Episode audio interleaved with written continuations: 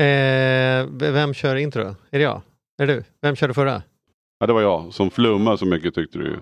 Ja, ja, du verkade onykter. Ja. Så. Så börjar du.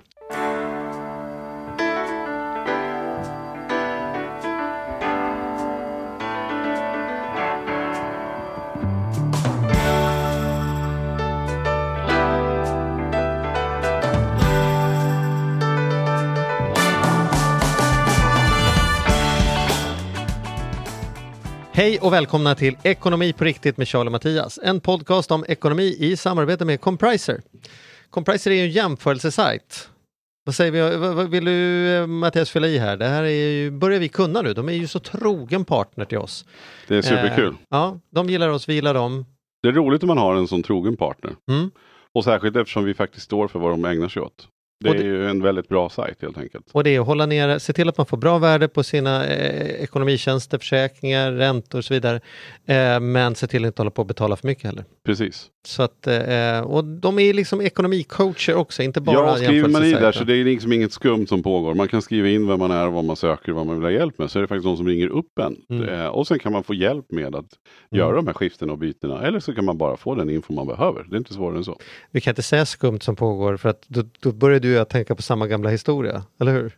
Vadå? Det är något skumt påväxt Ja, i i boendemiljön. boendemiljö. Ja, det går vi inte. Nej, det var en gammal intern. Jo, Nej. det kan vi faktiskt säga. Ja. Vi, när vi, vi gjorde i Lyxfällan så, så hade vi en, en duktig person på, på att besiktiga hus, men han pratade så komplicerad svenska. Så det var en mardröm för tv, så han kunde liksom komma och, och, och ge familjen besked där så sån här, eh, jag har hittat en mikrobiell påväxt i boendemiljön. Och alla är bara så här, ja okej. Vad, vad betyder Så mikrobiell Så får vi påväxt i säga, boendemiljön? jaså, är det mögel i barnens rum? Ja, det är det. det är så, så, det är något skumt som pågår i boendemiljön. Det är som Ja, det har blivit ett begrepp efter det. Ja. Nåväl, skitsamma. Nåväl.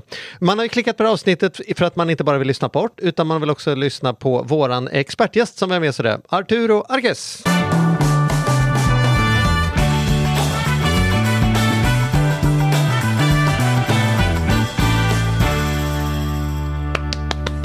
Tack, tack. tack, tack. Välkommen! Tack så mycket. En lokal applåd. Hur är läget? Jo, det är alldeles utmärkt. Tackar Ja. som frågar. Hur, är det själva? Är hur det bra går det med er? med styrkeklassikern? Eh, ja, den har jag lagt på is. Jaha, Ja. okej. Det- Nästa fråga. Ja, Men du ser, du ser jädrigt, du ser Ja, jädrigt fräsch tror ut, men man det gör du ju alltid. jag försöker hålla igång lite grann. Ja. Vi ska prata om, om eh, bostadsmarknaden Arturo. mm. Eh, en av dina favoritområden Ja, och en av våra favoritområden och dessutom en av lyssnarnas favoritområden. Vi får mycket Mm. Ja, vad frågor och roligt. folk som är olika fram och tillbaka. Mm. Eh, till att börja med så tänkte vi börja i, i, i eh, det finns ju någonting som ni kör, eh, som ni kör på svenska, som heter boindex. Mm. Ja, det är riktigt. Som är kört förut men som du har hållit på att förändrat av. Mm. Kan inte du berätta lite om, om eh, vad säger den, var står vi och vad kan vi lista ut av det? Lite kort då. Boindex har vi hållit på med sedan 2000 och boindex det mäter hushållens köpkraft vid köp av boende. Det vill säga deras möjlighet att köpa en bostad. Eh, boindex är 100 när hushållen behöver lägga 30% av den disponibla inkomsten på Vänta, boende. vänta, stopp här nu. Okej, Mm. 100 så att 130 i någon siffra borde vara... Eh, Det är bra, eller Det är vadå? bra. Jag kan säga så här, Ja. göra det lite enkelt. Eh, boindex på 100, det innebär att man lägger 30% av den disponibla inkomsten på boendet. Är det så att Mm. boindex är över 100, då lägger man mindre än 30% av den disponibla inkomsten på boendet, vilket är bra. Så ett Bra, boindex kan över tro 100 är bra och ett Mm. boindex under 100 är mindre bra, därför att då måste man lägga mer än 30% av den disponibla inkomsten på boendet. Och Mhm. då kan man undra, varför just 30% av den disponibla Jag kan inkomsten? fråga, varför just 30 procent? Ja, därför att då har det visat sig, forskning och erfarenhet visat, att om hushållen över en längre period behöver lägga mer än 30% av den disponibla inkomsten på boendet, så är det många hushåll som förr eller senare får problem.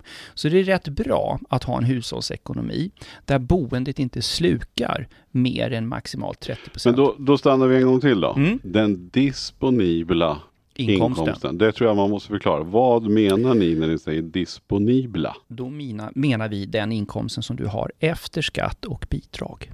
Vi har i familjen va?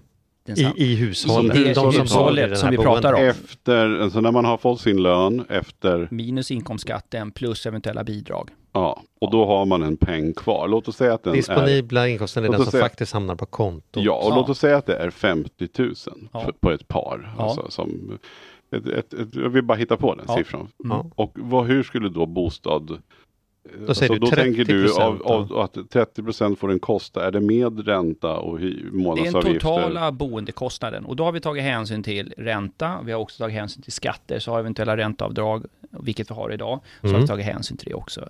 Sophämtning om vi pratar sophus, eller ehm, eh, småhus, Mm. då tar, det inkluderar väl alla de kostnader som ingår i att bo i det här småhuset. Pratar vi Just det. bostadsrätt, så de kostnader som medför. De fasta Hemförsäkring, kostnaderna kan man säga, Ja, plus, alla, plus ko- hemförsäkring. alla kostnader som ingår i boendekostnaden. Det kan Ja. vara hemförsäkring, Var går gränsen där? För att el ingår i, i, i, hushållselen, eh, i boendekostnad. det är boendekostnaden. Hur är det med bredband?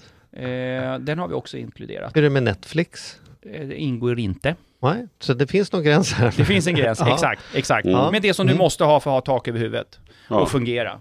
Så då tycker vi bredband ingår som en eh, Och naturlig hemförsäkring dag, en är mänsklig också. Och hemförsäkring. Mm. Ja, precis. Ja. Det är riktigt. Mm. Ja. Bra, då, då fattar förstår vi. Det är boindex. Och då Ja. säger du att om man då tillhör den, den härliga eh, gruppen människor som får ut 50 000 när allting Mm. är klart med två bra inkomster här, då, då, då ska man inte lägga mer än 15 000 ur sin plånbok på boendekostnad för att det ska Ja, bli de här 30 därför att 3 gånger 50 är 15 Ja. i det här fallet. Det är Ja. riktigt.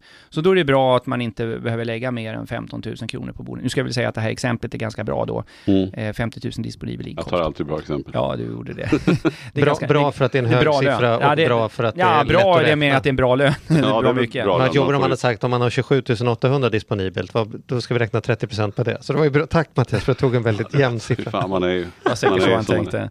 Nej, och det här gör vi fyra gånger om året så att man kan följa det här. Och det som är bra att följa eh, ett sånt här index till exempel, det är att det finns ett visst prognosvärde.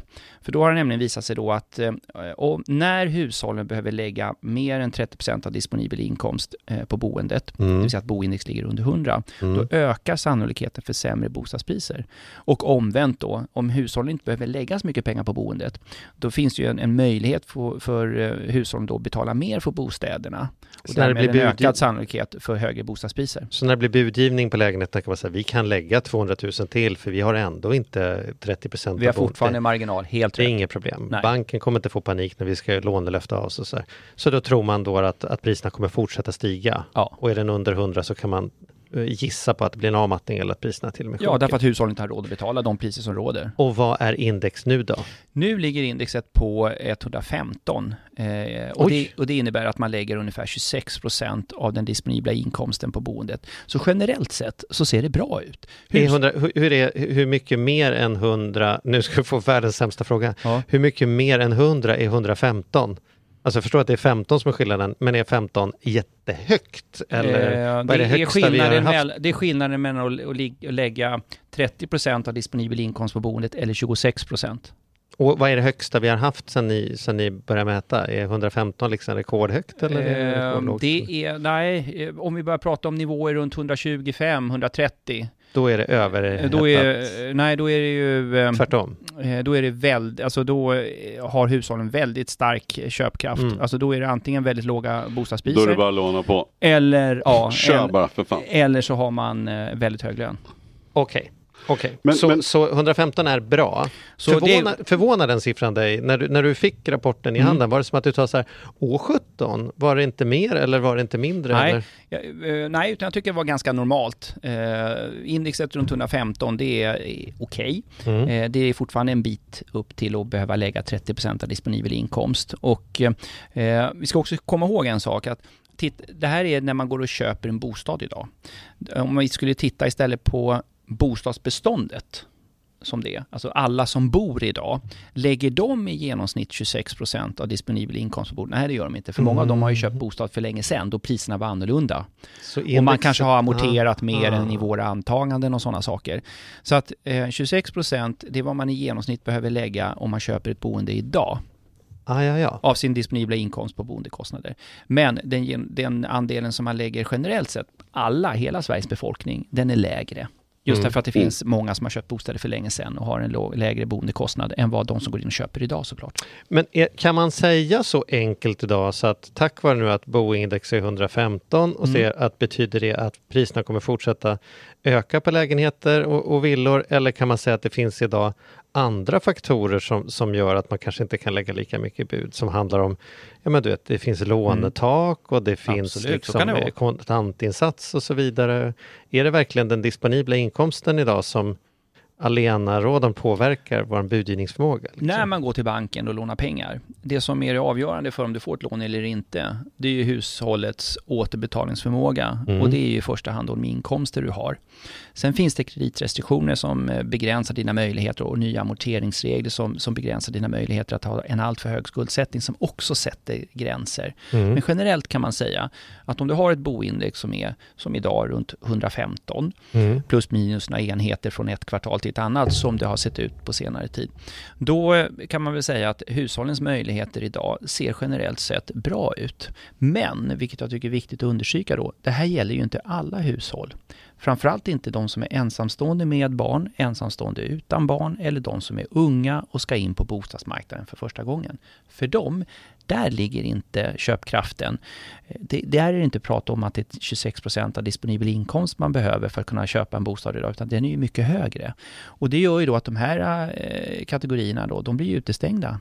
Som de unga till exempel som ska in för Men- första gången. Mäter man så, finns det en, en liksom sån index? eh, Det finns ett index för unga som ska in för första gången. Okej. Det finns ett index för ensamstående eh, med två barn. Det finns ett index för ensamstående utan barn och så vidare. Ja, det gör det. Kan vi få några smakprov på det? Klar, klarar du det i huvudet? Nu sätter jag dig på pottan det rejält. är här. beroende på eh, vilken del av landet vi pratar om. För det- vi Aha. tittar ju inte bara generellt i hela riket och så smetar vi ut det. Mm. För det skulle bli väldigt orättvist. Ja, för visst skiljer det väldigt mycket. Att för vissa delar av Ja. landet så går det upp och vissa, alltså går bostad, bostadspriserna upp och i vissa Precis. delar så går de ner. Det är riktigt. Och nu senast så kunde man konstatera att priserna har gått upp väldigt mycket i till exempel Östersund. Eh, vi kunde också konstatera att priserna eh, gick eh, upp också i, jag tror det var Falkenberg. Eh, Medan det i orter som Enköping, Borlänge och Sandviken, där sjönk faktiskt priserna eh, på bostadsrätter till exempel. Kan man dra, dra några slutsatser av det? Det var ju svårt på den här listan att förstå varför någon har gått upp och gått ner. Det var inte som att det var stora mot små eller norra mot södra, utan det var ju lite Det blandad kan, variera. det kan vara blandad kompott. Ibland kan man se vissa trender. Att till exempel priserna går upp för bostadsrätter men inte för småhus och tvärtom. Mm. Och ibland kan man se att storstäder drar eh, att, och mindre orter drar. Så det kan variera från kvartal till kvartal. Så man ska inte dra för stora växlar från ett kvartal till ett annat. Utan det är bättre att titta, okej nu har vi haft fyra, fem kvartal när det sett ut på det här sättet. En sån grej, och det är därför jag nämnde det då, det är eh, de här grupperna då som det pratas mycket om i media, att unga eh, har väldigt svårt att ta sig in på bostadsmarknaden. Det är sant. Det är väldigt tufft för dem, därför att de har oftast lägre inkomster. Eh, och eh, eh, unga eh, flyttar ju till orter där det finns arbete, det är ofta storstäderna, Stockholm, Göteborg, Mm. Malmö till exempel. Och där är ju bostadspriserna högre. Är man dessutom ung, då har man inte haft tid och möjlighet att spara ihop till en kontantinsats. Och det betyder att man behöver ha 85 belåning, eh, vilket idag med bolånetaket är det som krävs. Eh, och eh, det är klart, då blir boendekostnaden väldigt hög med de bostadspriser vi har. Och därför så är det tyvärr så att många unga idag utestängs. Men allra tuffast, och det kanske inte framgår så tydligt i media, det är ju faktiskt de som är ensamstående med barn. De har det faktiskt ännu tuffare. Och eh, typexempel, en, eh, ett par som bor i en storstad och bestämmer sig för att skiljas. Det är ju katastrof ekonomiskt för många. Hur ska man lösa det? Och det finns säkert många par där ute som lever ihop med sin partner, men som gärna skulle vilja skiljas, men man har inte råd. Man har ingen bra lösning på hur man ska eh, komma ur det här. Och det är naturligtvis otroligt tråkigt. Det vi har sett en trend nu på, på sistone, det här vet jag att du kan mycket om, är ju att det dyker upp fler alternativa Mm. boendeformer. Nu, Det, Yes. det, det har vi bara pratat om så här, antingen köper man villa eller bostadsrätt, alltså man har en jädra tur att få ärva morfars hyresrätt på något sätt. Men, men, men, men, men det, det, det, det händer ju saker Ja, där, så man det ser lite annonser och grejer. Ja, jag är glad att du tar upp det. Ehm, Bostadsutvecklare idag och eh, fastighetsbolagen har ju insett att eh, Eh, att fortsätta att bygga eh, till de liksom, priser vi har idag eh, och med de kreditregler vi har idag Eh, gör det väldigt svårt. Vi ser till exempel att nyproduktionen av bostadsrätter har sjunkit eh, senaste året nu kraftigt och det som ligger liksom i planeringen framöver har ju också sjunkit väldigt, väldigt mycket. Så det kommer inte komma ut lika många bostäder de närmaste åren eh, så som det har gjort tidigare. Därför att man ser att det är helt enkelt svårt att bli av med dem. Eh, på grund, som jag sa, av det höga prisläget men också på grund av de kreditregler, kreditrestriktioner som vi har på goda grunder ska tilläggas. Eh, det gör det väldigt, väldigt svårt. Och det man har gjort då, förutom att man har kritiserat Finansinspektionen för de här eh, förändringarna då, då, och oss banker för att de tycker att vi borde se över våra kreditregler, det är att man har faktiskt blivit lite innovativ och det tycker jag är väldigt, väldigt glädjande. Så många eh, av de här bostadsbolagen, eller byggföretagen och bostadsutvecklarna, de tittar på alternativa Du tänker som Riksbyggen och HSB? Riksbyggen, och HSB, JM, Skanska ja. med flera. Mm. Och tittat och sagt så här, okej, okay, hur kan vi hjälpa unga in på bostadsmarknaden? Och jag har ju ibland känt mig lite ensam när jag har sagt att det största hindret för de unga, det är ju det är inte kreditrestriktionerna i första hand, utan det är ju i första hand eh, bristen på kontantinsats. När skulle man ha fått möjlighet att kunna spara ihop till den här kontantinsatsen? För saken är den, och det gjorde vi också en undersökning på ganska nyligen. Vi jag tittade på Stockholm, Göteborg och Malmö. Och så sa jag så här, ja men om jag är ung och behöver en bostad på ungefär 30-35 kvadratmeter och kan acceptera att pendla max en timme. Vilken lön krävs det för att köpa en bostad? I Stockholm, Göteborg och Malmö. Och då visar det sig att lönen som krävs i Stockholm och Göteborg är 28 000 kronor i månaden i genomsnitt. Och då pratar vi alltså om, eftersom vi pratar då eh, pendlingsavstånd, så pratar vi då inte Stockholms innerstad, utan pratar vi i kommuner runt omkring. Samma sak i Göteborg, samma sak i Malmö. Och då visar det som sagt att 28 000 kronor i månaden före skatt räcker det för att kunna köpa en lägenhet på 30-35 kvadrat inom pendlingsavstånd i, I Stockholm Göteborg. Liksom. Till exempel Vallentuna, Täby, mm. och Sollentuna, vad det nu kan vara. Om vi pratar Stockholmsområdet till exempel. Pratar vi Malmö, då räcker det med en lön på 22 000 före skatt. Så i Malmö är det ett icke-problem. Sen ska vi också komma ihåg att eh, har, du gått, om du, har du gått på eh, högskolan i eh, eh, Göteborg till exempel, Handelshögskolan, eller har gått på eh, Stockholms universitet eller Tekniska högskolan i Stockholm, eh, då har du många gånger en ingångslön är du civilingenjör idag, då är det inte ovanligt med en ingångslön på 30 eller faktiskt strax över 30 000 spänn. Då är det ju inget problem. Eh, Såvida du eh, inte har eh, den här kontantinsatsen, för då blir det ju ett problem i varje fall. Mm. Så, så, att eh, nu är ju inte alla civilingenjörer har en ingångslön på 32 000 kronor, det ska gudarna veta. Det finns ju de som aldrig har det ens som slutlön. Mm. Men jag vill bara säga det att många unga idag, har de väl fått ett jobb och är välutbildade, eh, då är det kontantinsatsen som sätter begränsningen. Och då, och då tycker du att nu har bostadsbolagen blivit lite kreativare att lösa ja. detta? Och kreativ i ordets rätta bemärkelse. Ja, ja, inte att man hittar på massa nej, nej. fluff-idéer. Berätta, vad ja, nej, men jag olika det, former av jag tycker, köp? Ja, va? jag tycker det är väldigt kul då, för då, om vi tar det här exemplet med eh, att många unga har svårt att ta sig in på bostadsmarknaden för att man inte har en kontantinsats. Ja, då har till exempel Riksbyggen eh, liksom ett koncept som innebär då att du börjar med att hyra, som man kallar det för hyrköp.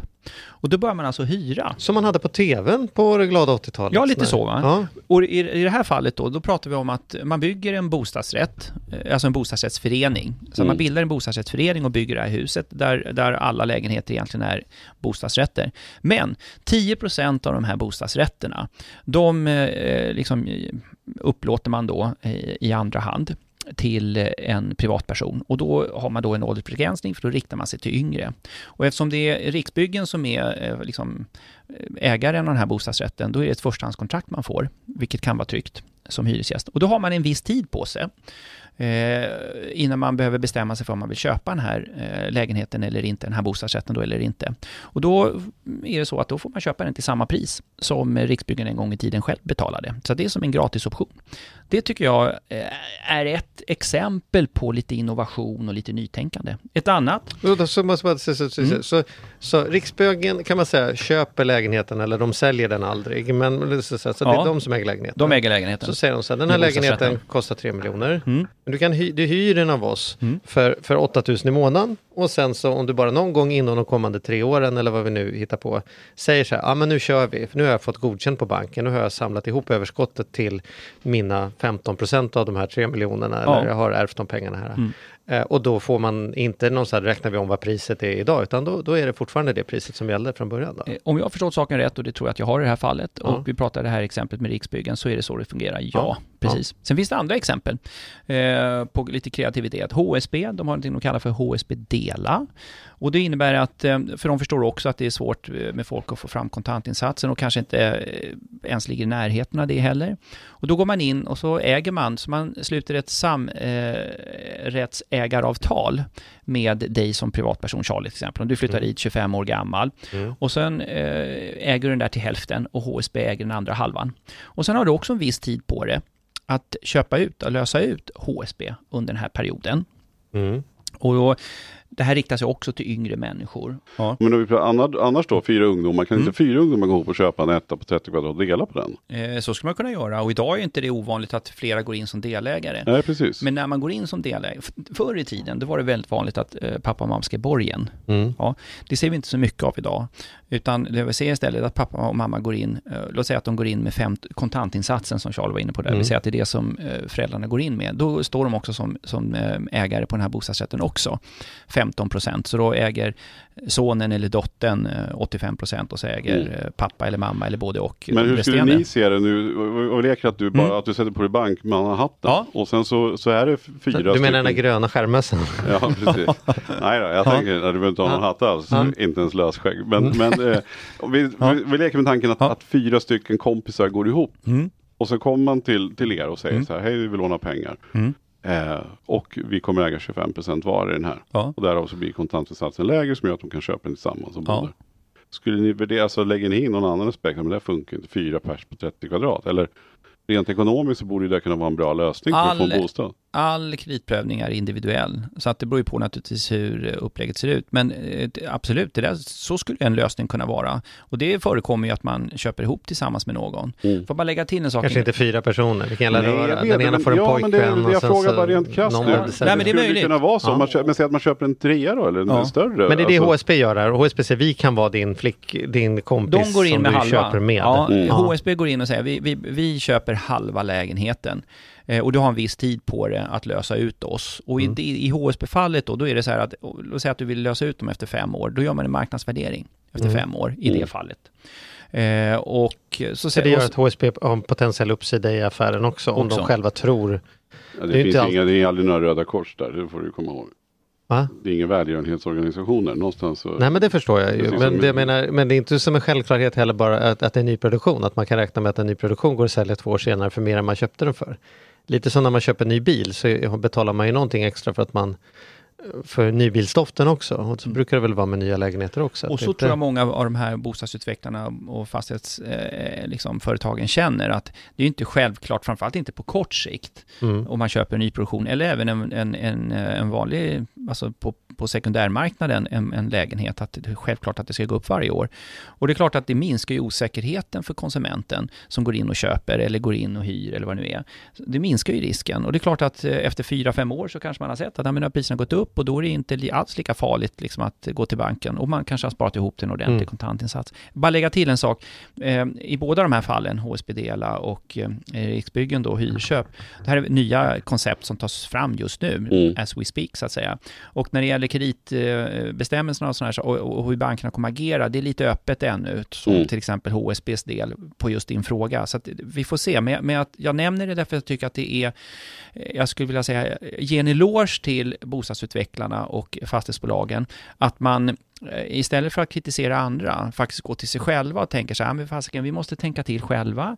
Vi måste se vad är grundproblemet och vad kan vi göra och förändra för att öka möjligheterna för folk att få tak över huvudet. Och det tycker jag de ska ha en, faktiskt en eloge för. Men då om jag ska vara lite bister så Ja. tänker jag att det är ingen som är så gentil så att de liksom bara, det där Riksbyggen då, de har ju ändå någonstans bildat en förening och de har gått in med pengar. Det är Ja. ju kanske fortfarande finns ett övervärde. Alltså, Mm. det, det låter ju jättefint och jag tycker att det är jättebra. Verkligen, Ja. jag håller med. Ja. Det är fantastiskt att man Mm. gör så här. Ja, Men är det inte någonstans, det är väl ändå så att det här är ju ändå kommersiella aktörer som vill tjäna Absolut. pengar. Likt de här hyrköpen på tv på 80-talet. Mm. Men jag förstår inte din fråga, det är väl klart, då kan de ju bygga fler jo, lägenheter, är sälja fler Det låter ju lägenheter. fint att då kan man hyra, ja men till vilken hyra då? Mm. Vad bestämdes marknadspriset på på den här Riksbyggen-lägenheten? Mhm. Eh, HSB vill ju vara med på vinsten upp. Alltså Mm. så här, ja, det, jag fattar att de vill det, men hur Ja. dyrt kommer det att bli? Tror du att det kommer vara en Kommer vi varna ibland för de här man så här, Det här sakerna? låter ju så bra så att man tror inte det är sant. Ja, och, och som, som av en händelse då, då så har jag tagit fram tillsammans med mina kollegor en, en, eh, ett informationsmaterial då, en, en broschyr eller vad vi kallar det för, som beskriver de här olika alternativen. För det finns ju många andra. Det finns bostadsrätt 2.0, för att ta ett annat exempel, det finns ägarlägenheter. Oj, men de här måste vi få prata om också då. Ja, så det Vad är poppar upp bostadsrätt 2.0? Ja väldigt förenklat då. då. Bostadsrätt 2.0 eh, är som en bostadsrättsförening, men där man lägger in ännu mera lån i bostadsrättsföreningen än vad man gör idag. Lek med tanken att vi är ett byggföretag och så säger så här, vi vill bygga ett flerbostadshus i form av en bostadsrätt, eh, bostadsrättsförening. Och eh, det här kostar 100 miljoner. Och då finansierar man det genom att lägga eh, 20-25 miljoner förlåt, man tar ett lån på 25 20-25% och lägger de lånen, i det här fallet då 20-25 miljoner då, i föreningen. Resterande pengar, för det kostade ju 100 miljoner, 75 miljoner till exempel, det får de som flyttar in eh, betala Som insats. som insats. Mm. Eh, Så ser finansieringen ut idag i nyproduktion för en vanlig traditionell bostadsrättsförening.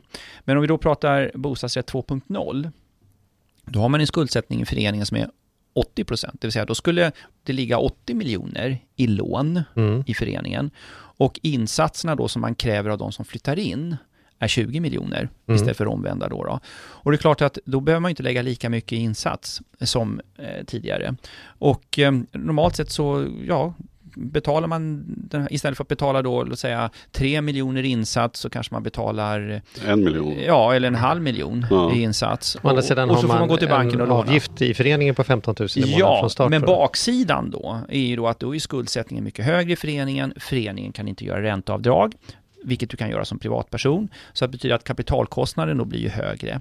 Dessutom är det ett, ett, eh, ett bolag som gör det här och eh, det här bolaget för att kunna finansiera det här ger ut då säkerställda bostadsobligationer och det här gör man förmodligen till en, till, eh, det här kostar förmodligen lite mer i ränta än vad, än vad det hade gjort om man hade konkurrensutsatt det här. Dessutom så måste de som bor där eh, acceptera att det, de som sitter i styrelsen är det här bolaget. Eh, och det här bolaget heter då Well Fastigheter.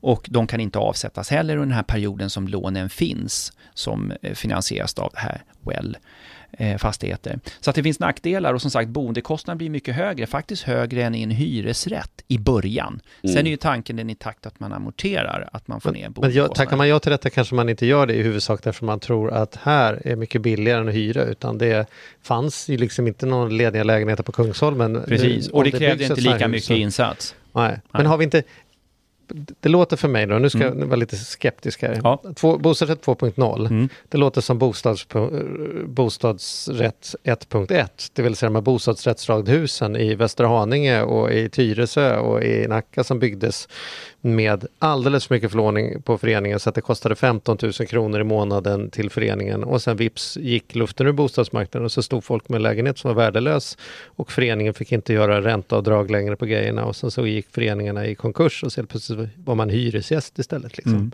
Är, det inte, är, det inte, är det inte väldigt nära det som vi förr i tiden kallade för en dålig bostadsrättsförening bara? jag ska uttrycka mig så här. eh, att jag har själv varit med faktiskt som ordförande i en förening när, när bostadspriserna var så låga att eh, liksom de var värda noll. Lämna tillbaks dem. Så man, precis, och jag vet att min syster nog bodde uppe i Sundsvall, eh, samma sak. De köpte sån här bostadsrätts, precis ett sånt exempel som du tar upp. Jag tror det var en sån här bostadsrättsradlänga liksom med 12 eh, eh, lägenheter, bostadsrätter. Och sen börjar en och två och sen till slut tre, slänga in nyckeln och då tyckte syrran och de, ja, priserna går ner så himla mycket. Vi tar den här torsken och förlorar allt, betalar tre månadsavgifter men vi köper en kåk istället för de har också fallit mycket mer i kronor. Och så gjorde man det. Och sen x antal år senare, när de flyttade därifrån, så hade de ändå gjort en vinst. Mm. Men, men då gäller det att man har muskler och kan göra de här grejerna. Så att, och det är klart, man kan aldrig utesluta någonting. Men eh, det jag tycker är positiva, det är att man är lite innovativ och kommer med nya lösningar och inte bara klagar på andra, alltså Mm. tillsynsmyndigheter eller banker, utan man försöker hitta lösningar då. Och det är klart att det finns några av de här alternativen som jag tycker är mer attraktiva än andra. Och det vi gör i den här sammanställningen för konsumenten, och det är ju ert jobb i första hand och även mitt som privatekonom, det är att upplysa konsumenten. Vad är det här för någonting? Mm. Vilka är fördelarna och vilka är nackdelarna? Och vilka de här olika koncepten och upplåtelseformerna främst passar. Och, och, och det är klart att eh, jag själv, eh, vi har inte pratat om ägarlägenheter till exempel, men för den som är villaägare, har haft villan länge, har en låg skuldsättning eh, och får loss en hel del pengar. Eh, Ska snart gå i pension och vet att man kanske inte får jättemycket i pension. Tycker om att bestämma hur det ser ut inne i bostaden. Vill göra om en massa och orkar inte och vill inte hålla på och snacka med en styrelse om får jag hyra ut eller inte, får jag flytta väggen eller inte. Man är van som villaägare att göra som man vill. Då är ju ägarlägenheten ett jättebra alternativ för, för den kategorin människor. Men vad är en ägarlägenhet? Ja, en ägarlägenhet, det är någonting som JM till exempel... Det är det alla tror att de har. Ja, Fast precis, fast har det. ingen har. Nej, men det är bra det- Charlie, det är en mm. jättebra synpunkt. JM är väldigt positiva till det här med ägarlägenheter och jag förstår varför. Eh, och utomlands så är det väldigt, väldigt vanligt. I, i, utomlands, i Spanien återigen, där mina föräldrar är ifrån, där, där är det liksom antingen eller. Antingen hyr du, med allt vad det innebär i för och nackdelar, eller så äger du med för och nackdelar. Men det JM har gjort, det är tänkt till ett steg till. För en nackdel med, om jag går till mina släktingar i Spanien till exempel som bor i, lägenhet, äganderätt då, då, då, då, fin, då har man eh, liksom en hel del gemensamma utrymmen. Jag vet att eh, pappas lillebror till exempel, han, där hade man en swimmingpool. Såg jättefint ut när allt var nytt och fint. Vi pratar 30-35 år sedan tillbaka i tiden. Han hade fortfarande samma lägenhet kvar. Och, och det var jättepopulärt att använda den här poolen och sådär. Men sen upptäckte man ju liksom att det krävs en del underhåll. Och det där förföll ju efter 10-15 år.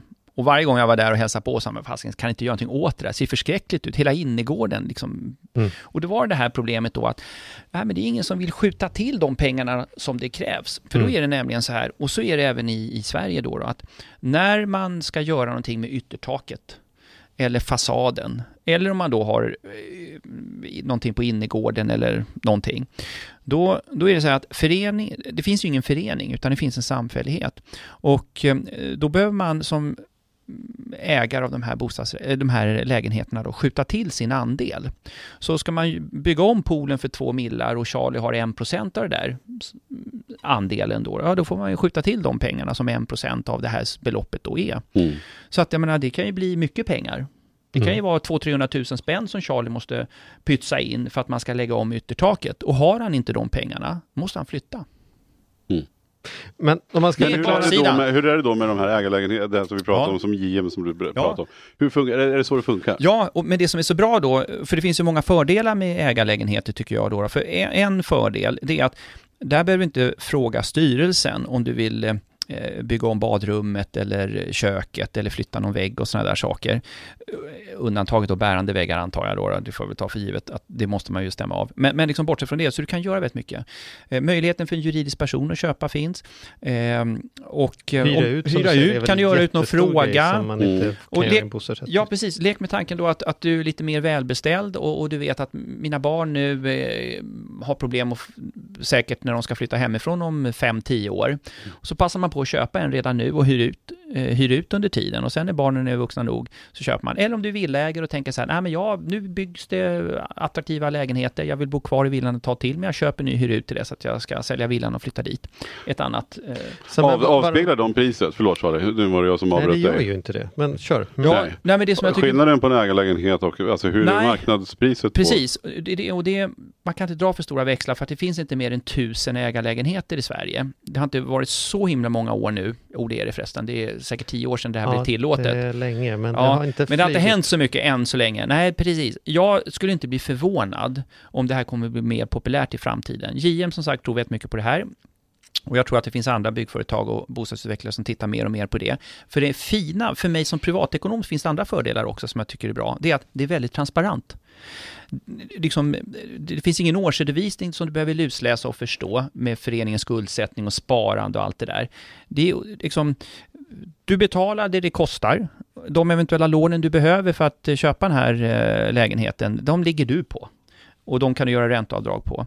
Det är inte så att eh, du behöver betala in liksom, till samfälligheten i det här fallet för ränta och slitage. Men, men hur är det då med yttertaket då? Mm. När, det där, när yttertaket börjar ja. risa till sig, när det är dags att lägga om? Och där har man då i JMs fall, och det kan säkert variera, eh, om vi skulle ha ett byggföretag så kanske vi väljer en annan lösning. Men då i, man betalar en avgift till samfälligheten. Och den kan man ju bestämma själv i samfälligheten om det ska vara så att vi har en policy och det är att den dagen det är dags att byta taket, då ska samfälligheten ha de pengarna. Eh, andra kanske säger så här, nej men vi tar bara in en viss del. Så att den dagen det är dags att göra om yttertaket, då kommer vi behöva vända oss till alla ägare av de här ägarlägenheterna, så får de skjuta till då. Eh, så, kan man, så att det kan ju variera. Men, men hur ska man komma överens om det här? Alltså om någon ska köpa det in sig? Det står ju då i, i de eh, bestämmelser och stadgarna man har. Exakt. Att så här ska det gå till och sådana saker. Och det är bara att titta utomlands hur det går till. Utan där är det så att när det är dags att skjuta in pengar så är man tvungen att göra det. Nackdelen... Och Annars får man sälja och flytta? Ja, mm. och för det är inte alldeles självklart och givet att man just vid det tillfället eh, kan få banklån om man inte har pengar. Jag sa ju lite raljant här i början att, att, att ägarlägenhet är det som folk tror att man har i Sverige fast man inte har det. Och med det så menar jag att folk säger jag har köpt en lägenhet. I själva verket så har man inte, det finns bara tusen lägenheter till salu. Mm. typ de här. Vad man köper är att man köper en andel i en förening. Vi köper 2,93 procent av den här, den här föreningen och den där som du är medlem i en förening. Då. Eh, och den föreningen äger huset. Och, och mm. sen har man gjort det så fiffigt att man hittar på en liten lag som säger att just det här kan man göra så att man kan säga att just de här 2,93 procenten med den följer en rätt att just sova på tredje våningen till vänster på de här kvadratmeterna. Och, och, och, det är egentligen det som en bostadsrätt är. Han köper inte lägenheten, han köper nyttjanderätten som följer med en viss procent av föreningen. Och det betyder att skulle föreningen gå i konkurs, ja då, då, då, då är det inte din lägenhet längre. Då är det, då är det den som, som eh, de ska betala skulderna till och så vidare. Och förändrar föreningen sina regler, då har jag mina 2,93 att rösta med, men jag kan inte säga så här, jag vägrar, hos mig får ni inte komma in och så vidare. Så, så, så, så vi har liksom löst detta. Eh, I Sverige har vi löst det med, med i resten av världen har de oftast löst det med att säga att man kan väl äga en lägenhet. I Sverige har man, nej man kan bara äga mark liksom fastighet är mark och sen har man liksom hittat på den här bostadsrättslösningen som en mellanmodell. Mm. Men nu går vi hela vägen ut och har ägandelägenheter ja, också och det gör ju att man inte behöver be om Gillar du det där? Jag ja, alltså, här, du, ja. Nej, men jag, jag, jag kan bara lägga till då till det Charlie sa, att sen, jag tror det var 2004 som det blev tillåtet i Sverige med så här tredimensionell fastighetsbildning. Så att du liksom kan ha liksom bostad, det, det är som småhus eh, staplade. staplade på varandra, mm. det här med ägarlägenheter. Och det, det, finns ju för och nackdelar med alla de här. Alltså en, en, eh, om prissättningen på de här ägarlägenheterna då eh, liksom blir korrekt, då kommer ju de kosta mer än rimligen än vad traditionella bostadsrätter är eftersom det finns inget lån där. Det är som att köpa ett hus. Vad kostar huset? 4 miljoner. Ja, då är det det du betalar och det finns inga lån som du indirekt har betalningsansvaret för som det är i en bostadsrättsförening som Charlie beskrev. Men så har det väl inte blivit? Marknaden har inte förstått ägarlägenheten tillräckligt för att vara beredd att betala den Nej, extra miljonen? Precis, och, och det gör ju då att alltså de här, jag, jag gillar ju att det är transparens, för vad vet man vad man får? Sen tror jag också att en, en annan sak som kanske har hämmat intresset för just ägarlägenheter, är att det är nytt. Det andra är just det där att jag gillar ju bostadsrätter, traditionella bostadsrätter, eh, där det fungerar. Där man har en ansvarsfull styrelse som faktiskt har en teknisk underhållsplan som ser till att ta ut rätt avgifter. För en väldigt stor styrka med traditionella bostadsrätter det är att någon tar ansvar för de gemensamma utrymmena. Alltså, det finns en tanke, det finns en plan kring tak, fasad, You name it. Problemet i din förening Mattias, det är att det är du som är ordförande. ja, och jag i min. Precis. Och, och, jag vet ju liksom de här exemplen från Spanien som förskräcker lite, där liksom ingen orkar bry sig eller ha kunskap eller helt enkelt rent krast. Man, man tycker sig inte ha råd att ta tag i det här med att fönstren måste bytas och så förfaller massa grejer och ingen vill ta ansvar och, och sådana där saker. Så att jag gillar den svenska formen med bostadsrätter traditionella, som är faktiskt internationellt sett unikt. Men jag ser jättestora fördelar med många av de här pop- alternativ som poppar upp. Det viktiga för konsumenten, det är att förstå för alla de här exemplen, de har sina för och nackdelar. Och, och det gäller det som konsument att veta då vilka är fördelarna, vilka är nackdelarna och vilka passar det här extra bra. Och ägarlägenheter till exempel, det tycker jag är, är, kan vara ett bra alternativ för de som är vana att bestämma själv. Mm. För de som har pengar och, och, som vill bestämma själva över om det ska hyras ut eller inte och eh, om man vill renovera och fixa och, och sådana där saker. Eller om man är helt enkelt juridisk person och vill eh, kunna köpa någonting. För det är oftast eh, ett hinder i bostadsrättsföreningar. Och inte kanske låta dem, för jag tänker också de här lösningarna som är ju välkomnande självklart som Mm. vi pratade om från Mm. Riksbyggen och, och eh, Ja, HSB och JM med flera. Ja, att, Ja. Mm. De, har, att de gör saker men man måste ju också så här, man kan ju inte heller tänka det här är ju klockrent för någonstans får man ju också betala för att någon är schysst ju. Det måste Absolut. man vara medveten om att det finns Ja. en hyra så bra, alltså man, Ja. så man verkligen vet som du säger, det finns för och nackdelar. Ja. Och att man verkligen väger in dem. För det Mm. kan ju vara lätt också, måste man, har man har fått ett jobb eller har kommit in på en skola eller liksom man sitter i ett läge så kanske man inte alltid tänker, man behöver bara lösa det här. Ja, det är alltid så. Till syvende och sist är det du som konsument som ska betala. Så det är inte så att eh, de här företagen som jag nämnde liksom är schyssta i den meningen. Nej. Eh, det jag menar är eh, bra, det jag tycker är intressant, det är att man nu faktiskt tar tag i problemen och går till sig själva och tänker sig, okej, vad, kan vi, vad kan vi göra? Mm. Inte bara förvänta sig att alla andra ska göra saker och ting eller, eller beklaga sig över andra och, och skylla på att det är alla andras fel, utan här tänker man till och säger så okej, det här är de här problemen som finns. Vilka av de här problemen kan vi eliminera eller i alla fall minska eh, tröskeln för unga till exempel att ta sig in på bostadsmarknaden? Det tycker jag faktiskt är väldigt glädjande och det tycker jag är intressant. Jag tror att många av de här ägarlägenheter är ett exempel. Det här med hyrköp är ett annat exempel. Jag tror att eh, det finns en marknad för det här. Men som privatekonom så vill jag naturligtvis att konsumenten läser på. Och det finns en annan form som inte vi har pratat om som inte ska sammanblandas med ägarlägenheter och det är någonting som kallas för andelsägarlägenheter. Och då är det lätt att det blir lite förvirrande då. då. Och vad är det då? Är det fjällstugan som man har vecka 32? Liksom. Ja, inte, inte, inte, inte riktigt. Jag ska säga så här, nu får jag nästan läsa lite till för att jag inte ska säga fel själv då som har gjort det här. Men ägande då, då och det är framförallt i Botkyrka som, som eh, det här förekommer då eh, främst. Det är en modell som, eh, som liksom utgår ifrån en hyresfastighet, en befintlig hyresfastighet, där man blandar då de här så kallade andelsägda lägenheterna med traditionella hyresrätter. Och en andelsägare då köper en del av den här fastigheten och får då genom ett avtal någonting som man kallar för dispositionsrätt till en viss specifik lägenhet. Så andelsägaren ansvarar för den här lägenhetens inre underhåll, precis som en vanlig traditionell bostadsrättsförening, och betalar sedan en månatlig förvaltningskostnad istället för hyra. Och den här hyresförvaltaren då, i det här fallet Botkyrka byggen. De sköter allt yttre underhåll utanför lägenheten. Det som tidigare då kanske en traditionell bostadsrättsförening sköts av en styrelse. Eh, och det kan vara då skötseln av trapphus, tvättstuga med mera. Och den här hyresförvaltaren fattar alla de beslut som en årsstämma normalt sett fattar i en bostadsrättsförening. Så det gäller att lära sig att sätta sig in i och så är det alltid, Oj, det där vet var- ju framförallt ni va, men Mm. vad man än köper, läs det finstilta, Mm. se till att fatta vad det är du köper eller hyr eller vad det nu är för någonting. Var noga med att kolla vilka är fördelarna, vilka är nackdelarna eh, och eh, välj därefter.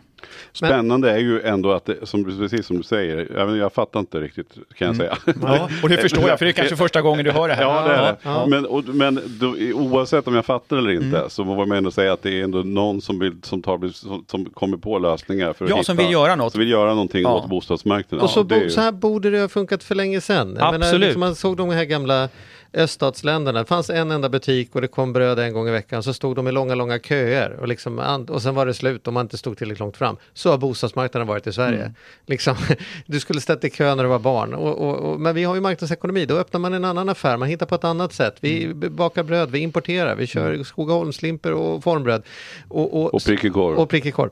Och nu börjar det äntligen hända då. då. Mm. Det är som, på ett år nu plötsligt. Så, inget av detta hade vi kunnat prata om för något år sedan. Ja, äganderätter har funnits funnits, men, men Ja, ta det här med, del, det- med. HSB Dela och Riksbyggen Hyrköp, det är ju väldigt nytt. Det är, det är ju ett projekt som, eh, som man håller på med just nu. Så det är ju kul Så att, att det jag tycker- skapas nya former. Absolut. Ja, Men som alltid i marknadsekonomi gäller det som kund Ja. då att förstå vad man köper, som Ja. att det står där och har. Och som en avslutande fråga som jag alltid vill Ja. ställa, den här, Mm. det blir den här stora frågan. Ja, vad är det nu då? Ja, men nu är det ju så här, hur ser det ut? Hur kommer det gå för bostadsmarknaden framöver? Vi Ja. visste ju att i Örnsköldsvik och Falkenberg Mm. eh, så har det gått upp. Ja, Gotland har gått ner och vad det nu tog för exempel. Mm. ja, ja. Eh, så okej då, men om vi ska titta på Sverigesnittet. ja. Hur kommer det se ut på bostadsmarknaden? Kommer de att hänga kvar nu med tanke på konjunktur och allt möjligt? Hur, Mm. hur ser bostadspriserna ut om ett år? Har de gått upp eller ner eller ligger kvar? Ja, och, då får det ju bli en gissning som i Ja, vanlig ordning då, då. Eh, och förhoppningsvis mer eller mindre kvalificerad gissning förvisso, men liksom ändå en gissning.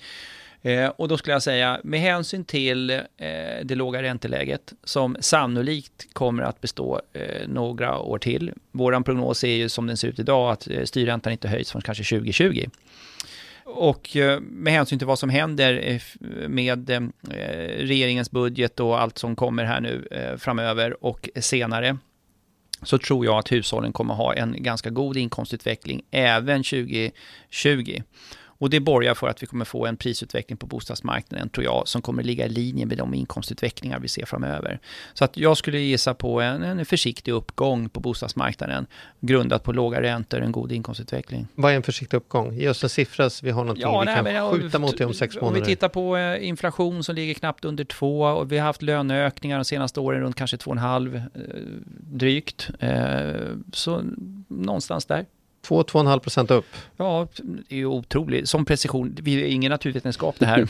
Men liksom, jag, jag tror en Du behöver försiktig... inte göra en barrunda om du misslyckas, vi vill bara ha Nej, okej, okej. Nej, men en försiktig eh, uppgång i Ja. paritet. Därför att, som vi var inne på tidigare med boindex då, folk lägger idag behöver lägga ungefär 26 procent av den disponibla inkomsten på boendet. Mm. Eh, och jag tror att det är ungefär det man kommer att lägga i fortsättningen. Och då krävs det att räntorna ligger kvar och att man får lite högre inkomster. Så kan man lägga lite till Mm. på boendet.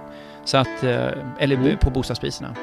Ska hem, jag ska hem och räkna på mitt Vi, boindex. Jag har får, inte vi tar upp den här, vi, du kommer ju inte undan vet du. Du kommer det ju är få komma tillbaka och stå till Det ser jag svars för fram dina emot. Det är alltid lika trevligt att komma hit. Ja, så det gör jag mer än gärna. Toppen. Tack så jättemycket för idag. Tack för att jag fick komma.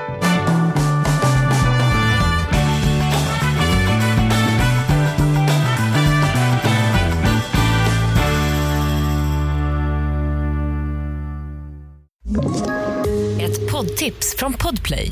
I fallen jag aldrig glömmer djupdyker Hasse Aro i arbetet bakom några av Sveriges mest uppseendeväckande brottsutredningar. Går vi in med hemlig telefonavlyssning och, och då upplever vi att vi får en total förändring av hans beteende. Vad är det som händer nu? Vem är det som läcker? Och så säger han att jag är kriminell, jag har varit kriminell i hela mitt liv men att mörda ett barn, där går min gräns. Nya säsongen av Fallen jag aldrig glömmer på Podplay.